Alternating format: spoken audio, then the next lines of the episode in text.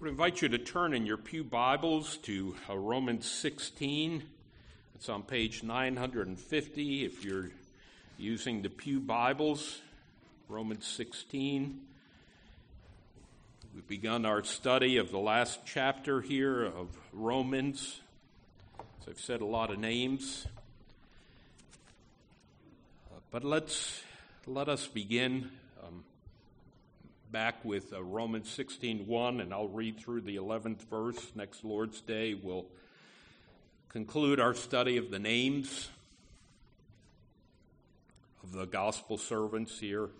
But hear God's word, Romans 16:1. I commend to you our sister Phoebe, a servant of the church at Cenchrea, that you may welcome her in the Lord in a way worthy of the saints and help her in whatever way in whatever she may need from you, for she has been a patron of many and of myself as well. Greet Prisca and Aquila, my fellow workers in Christ Jesus, who risked their necks for my life, to whom not only I give thanks, but all the churches of the Gentiles give thanks as well. Greet also the church in their house. Greet my beloved Epaenetus, who was the first convert to Christ in Asia. Greet Mary, who has worked hard for you. Greet Andronicus and Junia, my kinsmen and my fellow prisoners. They are well known to the apostles, and they were in Christ before me. Greet Ampliatus, my beloved in the Lord. Greet Urbanus, our fellow worker in Christ, and my beloved Stachys. Greet Apelles, who is approved in Christ. Greet those who belong to the family of Aristobulus. Greet my kinsman, Herodion. Greet those in the Lord who belong to the family of Narcissus. Amen to this reading of God's holy and divinely inspired word. The grass withers and the flower fades, but the word of our God will stand forever. Let's pray. Lord, we pray now um, that your Holy Spirit um, would be at work in our hearts and minds, Lord, shedding your holy light um, upon the Word of God Pray that we would be hearers of the word and, and doers of the word. Pray that we would be your uh, humble gospel servants, Lord, in whatever task you call us to. May we serve all for the glory of Christ. And we ask this in Jesus' name. Amen. For the past year or so, your, your elders have been uh, reading a book by Dr. Sinclair Ferguson, a recently a retired minister of our denomination of the Associate Reformed Presbyterian Church. We've been studying, discussing, seeking to apply the scriptural principles from the book. Uh, last month we looked at a chapter that was entitled The View from the Foot, referring to Christ humble act, service of foot washing. Uh, the view from the foot, or Christian service. About halfway through the chapter, Dr. Ferguson provides this powerful quote To be a Christian, then, to belong to the church means to be willing and eager to serve, and then actually to serve. If you are not planning to serve in the life of a congregation, you should not be planning to join it. You know, here in Romans 16, and we're looking at verses 5 through 11, you know, God gives us a few brief but beautiful details about the gospel service of nine Christians who are in who are serving the Lord in the church at Rome and then two families of faith as well. You know, as we study these gospel servants, these faithful servants. God's word provides us with, with a motivation, a gospel motivation for service. Know, and here this morning, um, as we look at these verses from God's word, We'll be focusing on, on this truth that may Christ gracious love and our gospel labors mark his church.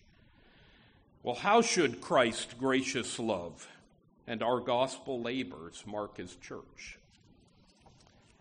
You know, this morning, you'll be getting both scriptural barrels.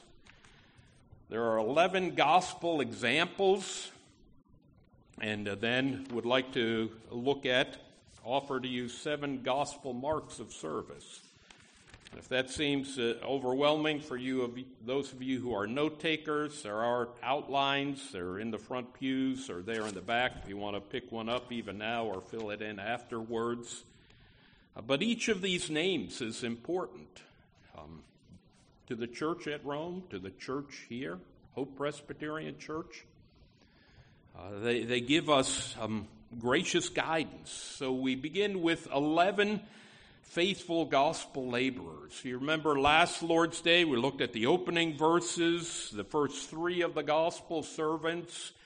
Uh, there, there is, there seems to be an order of, of importance. All are significance, but the apostle Paul begins with Phoebe, a sister of the church, a servant of the Lord.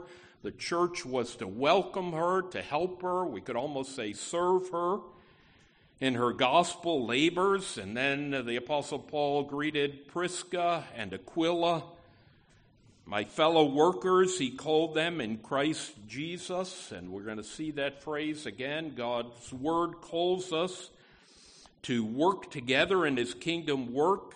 And like Prisca and Aquila, we're, we're to be ready to risk our necks. There's a sacrifice in gospel service. As well, every Christian Oh, we saw Prisca and Aquila, the church met in their house, small church, probably not even a large house, but uh, we, we learned, or the application then was that our, our homes are to be places of hospitality, of Christian witness, uh, not only to the church, but even to our neighbors around us. Now we look at 11 more gospel laborers in, in this church family. Uh, the first one there in verse 5b is Epaenetus, and the first command is that, that word greet. You're going to hear that word greet used nine times in these seven verses. And, and actually, it's a command. We discuss what it means to, to greet. Uh, we graciously welcome our fellow Christians. We gladly embrace them in, in Christian love even give a, holy kiss, as we see there in verse 16, or at the very least, a, a hearty and holy handshake. You know, it, it's not just symbolic, you know, it, it, it's a way we, we show our care and concern for our brothers and sisters in Christ.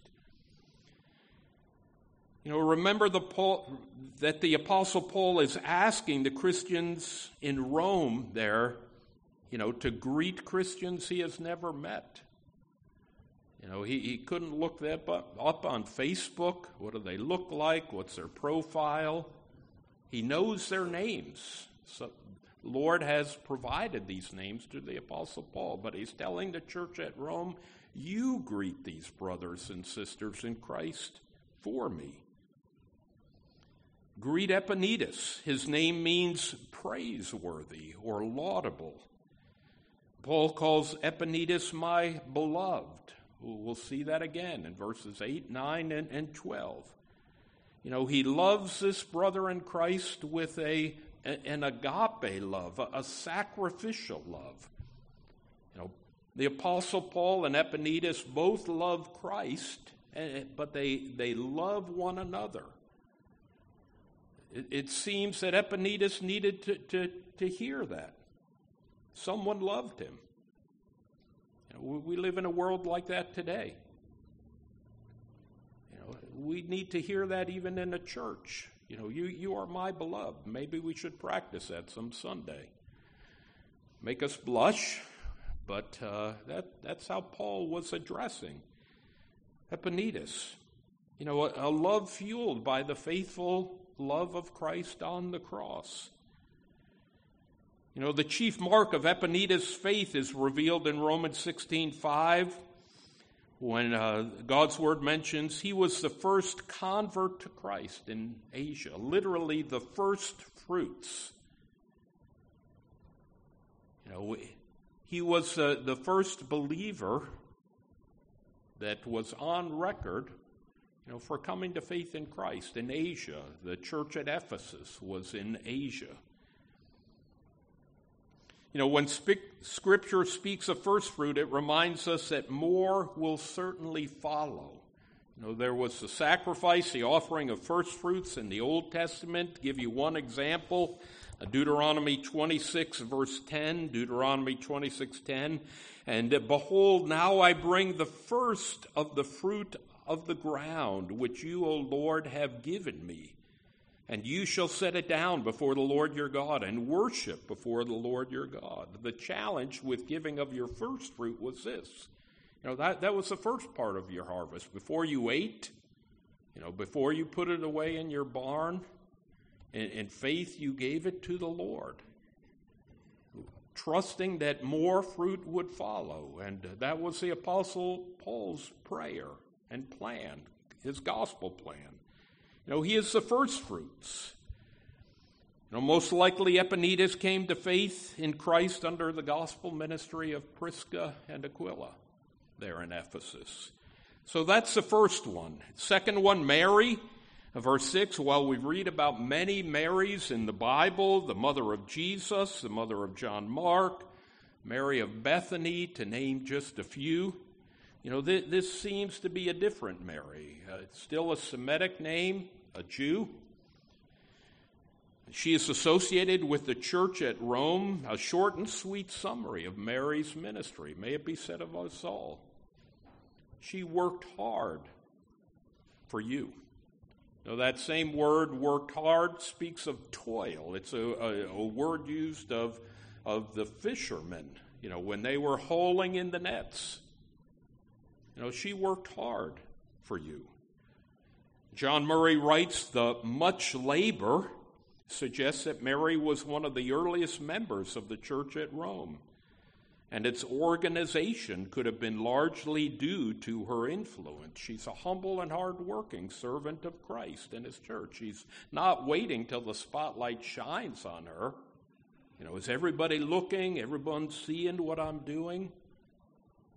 But she knew the Lord saw her humble labors. Another preacher writes that Mary had the gifts of help.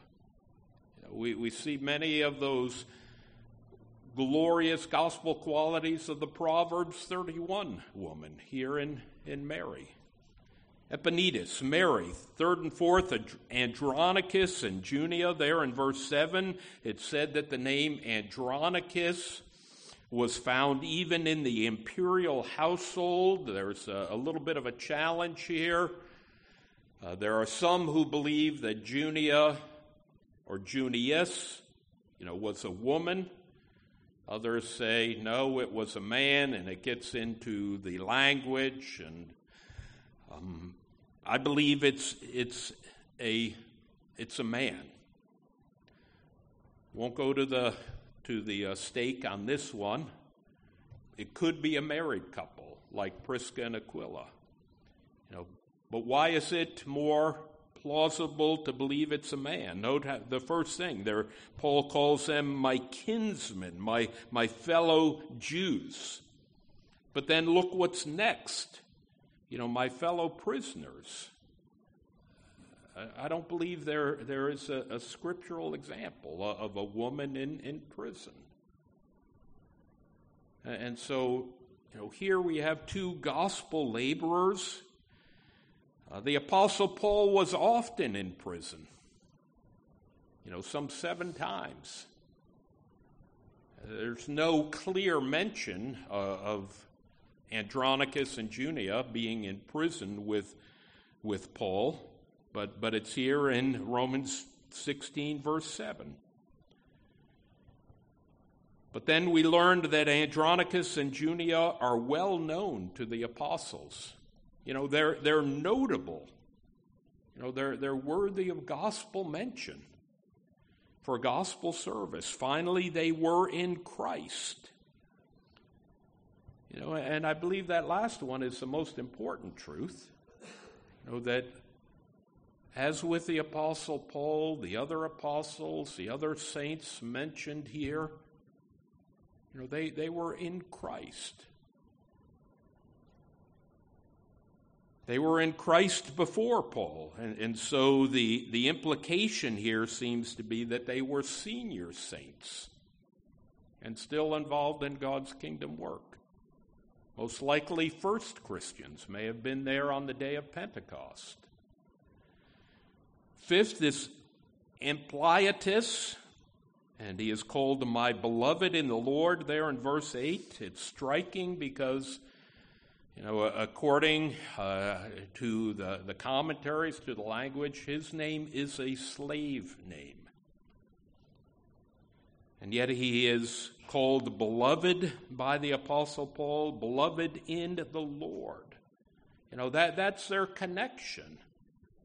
You know, that they are, they are united in their gospel labors because they are in the Lord. His bond of love with the Apostle Paul is grounded in their joint love for the Lord Jesus Christ. You know, there will be some applications at the end, seven, as I said, but let me give us an application here. Um, you know, it, it's vital for Christian men to have real relationships, real friendships with their brothers in Christ. You know, think of Jonathan and David. You know, 1 Samuel 18, chapter 3. 1 Samuel 18, 3. The sun, morning Sunday school was on covenant. We see that here, 1 Samuel 18, 3. Then Jonathan made a covenant with David because he loved him as his own soul. You know, what does it mean um, to have that kind of relationship. You, you worship Christ together, you, you work together in God's kingdom work. You know, in, in our world with filled with sad and sinful sexual relations between men, I'm not a prophet or a son of a prophet, but I believe it's going to grow worse, not more holy. You know, and, and it's even more important you know, for, for Christian men and yes, Christian women to have godly friendships, spiritual relationships. You know, even those friendships not only pray together, but have coffee together, talk together, encourage one another, share scripture. You know, and, and you couldn't think of two more unlikely brothers in Christ than Ampliatus, a slave, and the Apostle Paul, a learned Jew. And yet, what connected them? It was that common connection to Christ. Sixth, Urbanus. You know, you can hear his word, you know, his name, Urbane, urban, you know, of the city. You know, Urbanus and Stachys are two more common Gentile or Roman slave names.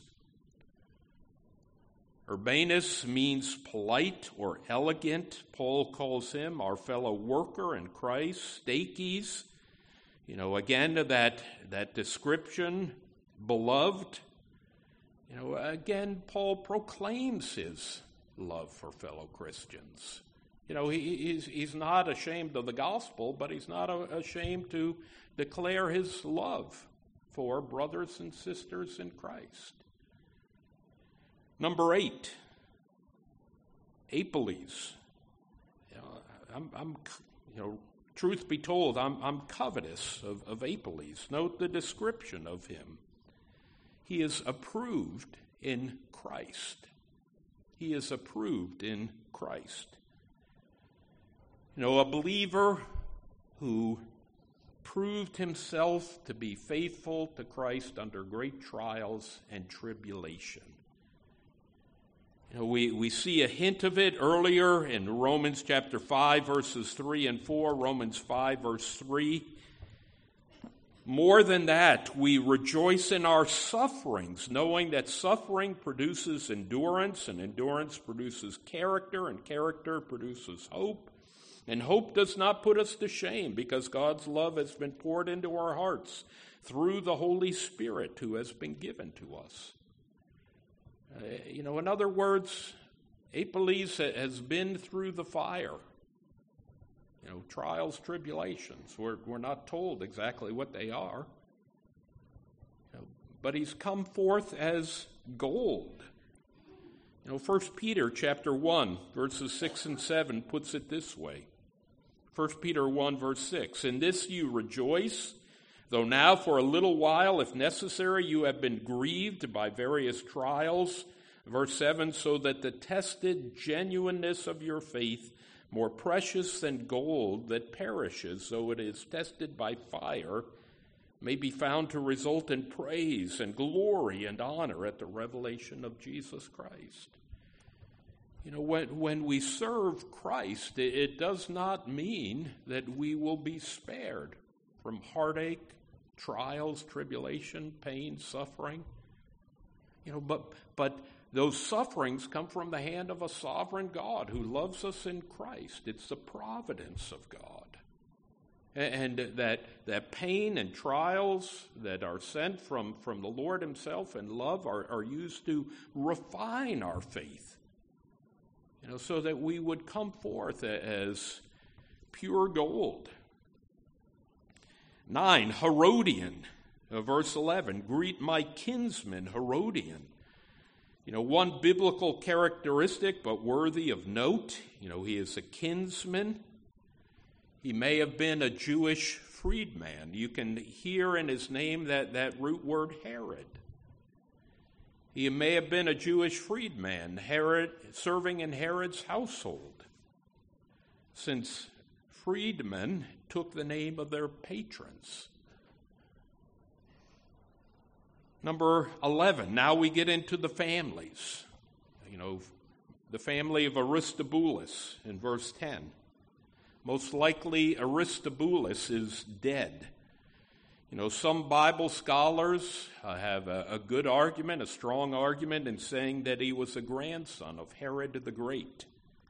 The household then would refer to the slaves of the person that Paul has in mind at the master's death. These slaves then were kept together and became the property of the emperor. So we have every good reason to believe that Paul greets these Christian slaves who are in the emperor's household. You know, gives, gives us hope with government, doesn't it? You know, we, we look at the, the figureheads in our government and, you know, we shake our heads and wring our hands. You know, but God's at work, you know, behind the scenes. To give you another scriptural example, I won't read it, but if when you turn to 2 Kings chapter 5, there's a nameless Jewish slave girl who served in Naaman's household and she told her mistress about uh, the sovereign God, and uh, and that mistress told it to her husband Naaman, a military leader. That military leader Naaman went to his own king, the king of Syria. King of Syria wrote uh, a, a, a note so that Naaman could go to the king of Israel. You know, and Naaman was healed of his leprosy. You know, all to the glory of God. And where did it start? You know, with that nameless Jewish slave girl. One more family, the family of Narcissus. Yes, we're familiar with the myth of Narcissus. More likely, it refers to a beautiful bulb plant for those of you who like horticulture. A beautiful bulb plant with smooth leaves, clusters of orange, white, and yellow. You know, but the emphasis here is not upon her name. Look there at verse 11. Greet those in the Lord who belong to the family of Narcissus. All, all, good reason for us to believe that Scripture is teaching us that, that it was a family of faith. You know, a covenant family. You know, that that all of this family was serving the Lord in his gospel work. You know, a, a lot of little names here. And I will not quiz you on this next Sunday. You know, name seven out of the name, you know, of the individuals here who were serving the Lord. But let me use this illustration. As of Thursday, May the 5th, 2022, 10:30 a.m., looked it up, an ounce of gold was selling for about $1,895.66. You know, how much is an ounce? Again, I looked it up. An ounce is a wooden, one wooden pencil. Not like those little pencils in the pew, but, you know, the longer pencils. Or an ounce is about six sheets of normal paper. Ten pennies is an ounce. You know, when we find the time on Friday nights, Lynn and I, or at least I like to watch uh, a show called Gold Rush. You know, these gold miners in Alaska, um, present day gold miners who employ all sorts of new and old technology, serious, heavy equipment, you know, all to find an ounce of gold. Digging for gold one ounce at a time. While an ounce might not seem that significant to us, if you were to collect 440 ounces of gold, that's a gold bar weighing about 27.5 pounds. That gold bar is worth well over $800,000. You know, an ounce at a time. You know, and, and, here, you know, think of God's gospel workers here, you know, as just an ounce of gold. You know, lest you think that was my illustration, Chrysostom stated that, quote, the gold's founder or the gold miners, people are careful even about the little fragments. And then he goes on, it is possible even from bare names, you know, to find a great treasure. It's even possible, even from bare names, to find a great treasure. You know, even these seemingly insignificant names, you know, we know their name, maybe one or two gospel descriptions of, of what they are doing in the Lord's kingdom work.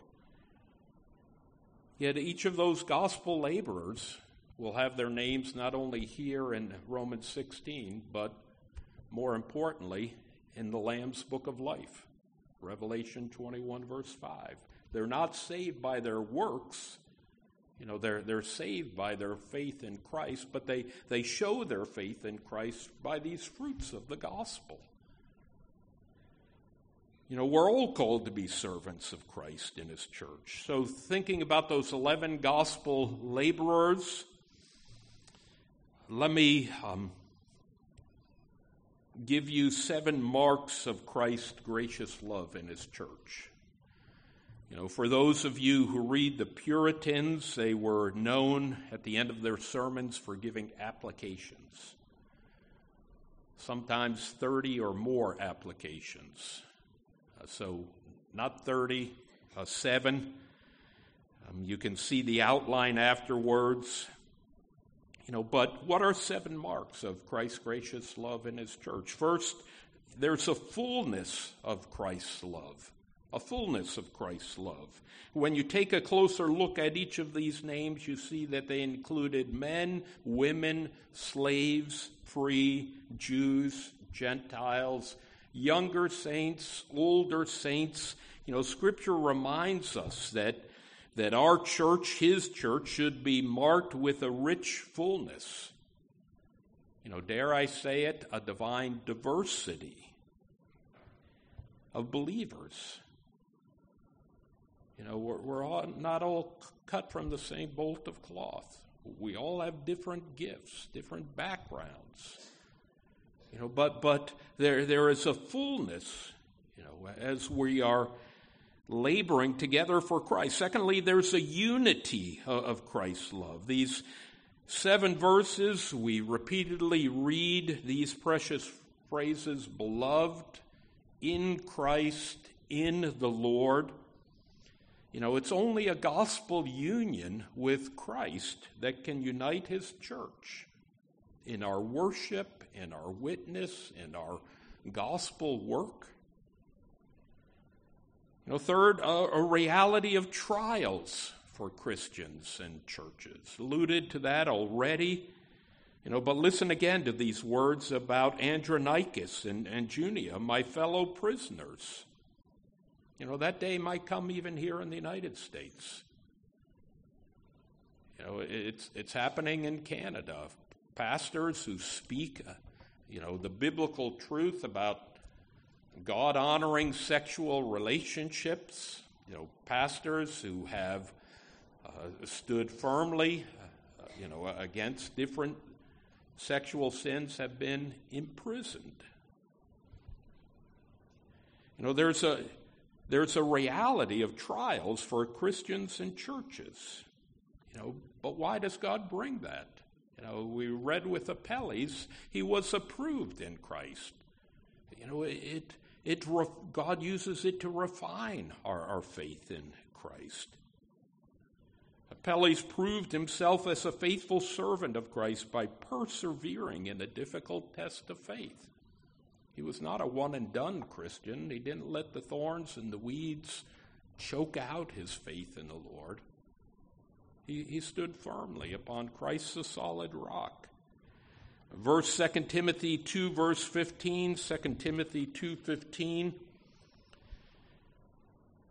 do your best to present yourself to God as one approved. That's the same word. Do your best to present yourself to God as one approved, a worker who has no need to be ashamed, rightly handling the word of truth.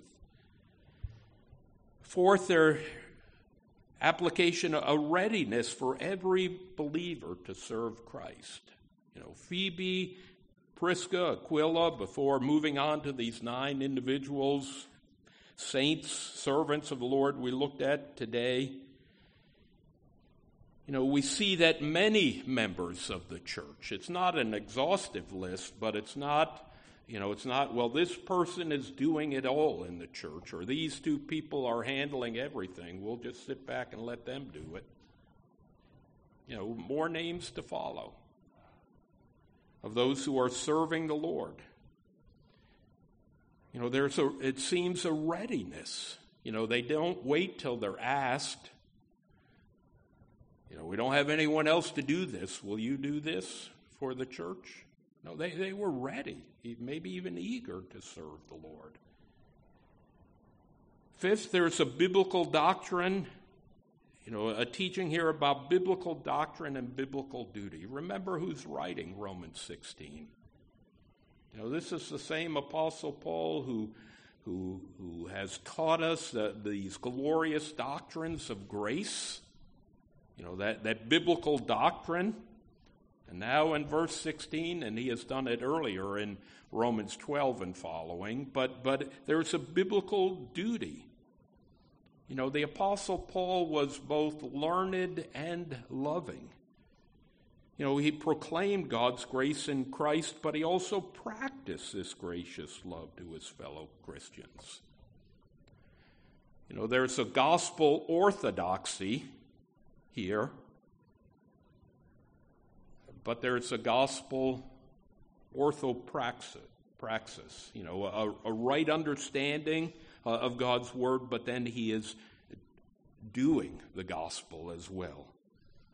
Six, there's a genuine Christian friendships. We, we've talked about that already, but even though the Apostle Paul had not met any of these servants that, that are highlighted in Romans 16, 5 through 11, you know, he still calls them beloved, fellow workers, kinsmen.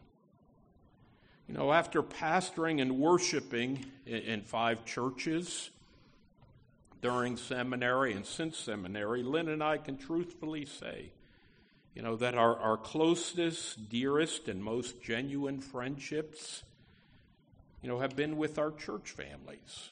You know, even after the Lord has called us to another church, you know, it's not just professional, okay, we're going to cut everything off. No, those, are still our dear brothers, sisters in Christ. You know, and a lesson here for parents.